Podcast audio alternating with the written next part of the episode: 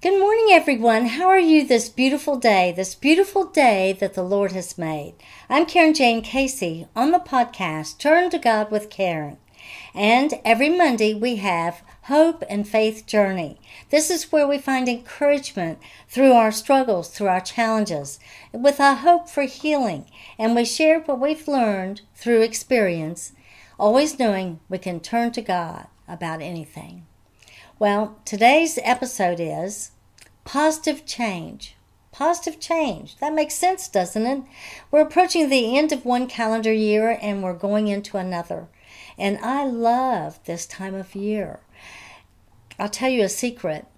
Many years ago, before the word was popular, I kind of secretly named myself Kaizen because I was ever wanting to improve myself and see positive change in my life. Anyway, here's something I do to approach as I approach the end of each calendar year, getting ready to enter in to a whole new year. Reflection. I look at my calendar as I'm updating for the new one, you know, putting in the birth dates and everything. I also look at what happened in the in the year that I in the previous year. I reflect on what happened like in 2021, the good and the bad. What did I have control over? How can I do things differently? Maybe there's some things I need to eliminate the time and energy from my life.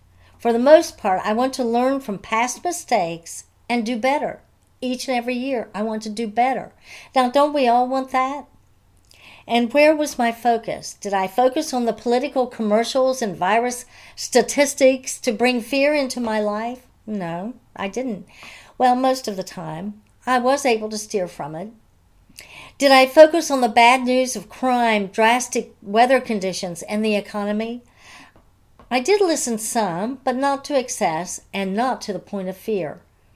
I can thank the Lord that I went through 2021 free of fear, because I know that God is stronger than anything we come up against. And we have to be focused on Him, have faith, and that fear is not going to come along. My goal is to always have my focus on the Lord and not on all the terrible things of this world. I know that my God is able, He is in control. And most of all, I know that God is love, He is good, He is justice. Maybe we don't see justice happening right now, but we can prayerfully have patient faith, knowing that God will handle it in His timing and His way. So I maintained my patient faith through the storms in life. And I did have some storms in life. We all did. We can look at that and see where God was in it and plan to be better focused in the next year, in 2022. What can I do to affect positive change in my life? How about the life of others? What can you do to affect positive change? Will it happen accidentally or will it require some pre planning, some forethought, and prayer? Lots and lots of prayer. I believe that when I prayerfully ask the Lord what it is I can do differently to bring about positive change in 2022 in my life in the life of others that He will answer.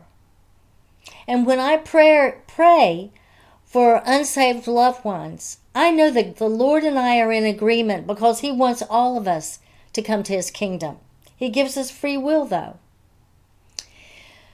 So, but some things I already know, and I'm sure you do as well.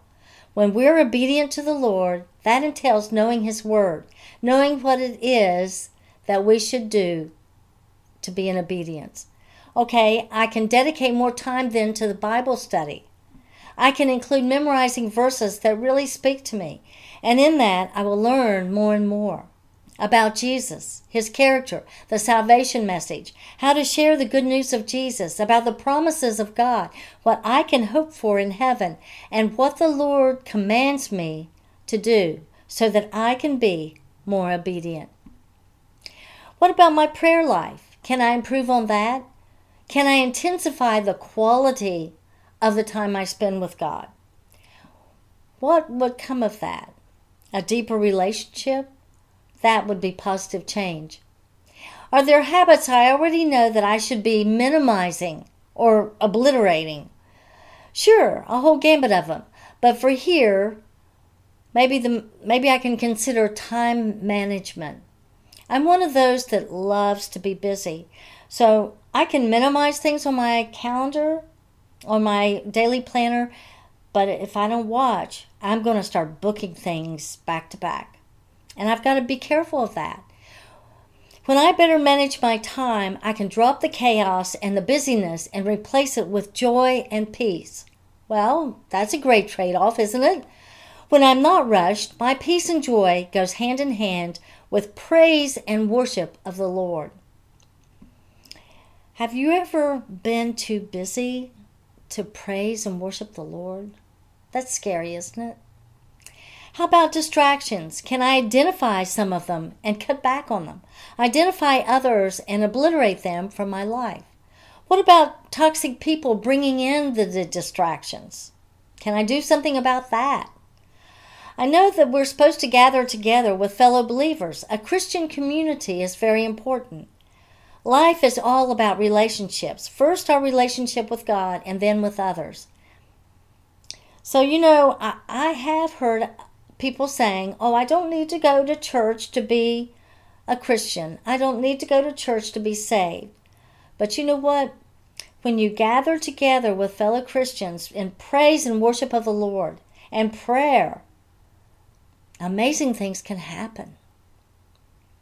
You know, when two or more are gathered in His name, Jesus is in the midst of it. Well, life is all about relationships.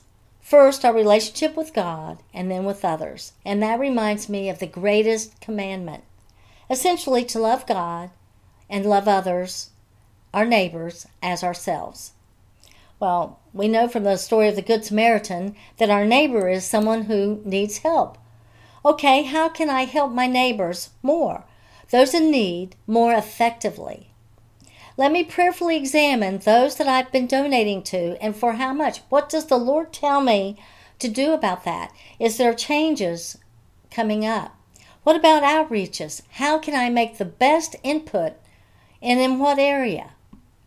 I encourage you to do as I am doing, pray for positive change. It doesn't have to be eloquent or wordy. Something like this Dear Lord God Almighty, I praise you for all you've done in my life and for your working in me now.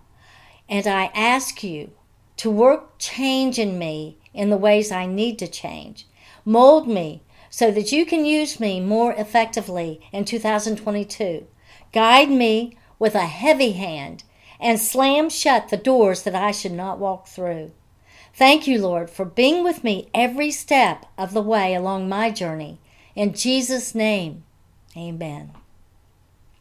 Well, folks, I hope that I've influenced you to pursue positive change in your life. And that may require some evaluation and prayer, lots of prayer. Well, thank you for joining me in this episode of Turn to God with Karen um, on the Hope and Faith journey. I hope that you will join me every Monday and and I'm sure that you know that we have episodes on Wednesday, Sword of the Spirit, and Friday, Karen's Book Corner. I am Karen Jane Casey, author, speaker, domestic, podcaster, domestic violence advocate, and ambassador for Christ. If you have any comments at all, any suggestions, I love your feedback. Please go to my website, KarenJaneCasey.com. There's a contact page. Go there, share with me, and in the meantime, you will see on my website books, blogs, podcasts, and pertinent resource material regarding domestic violence. Well, thank you and God bless, and Happy New Year.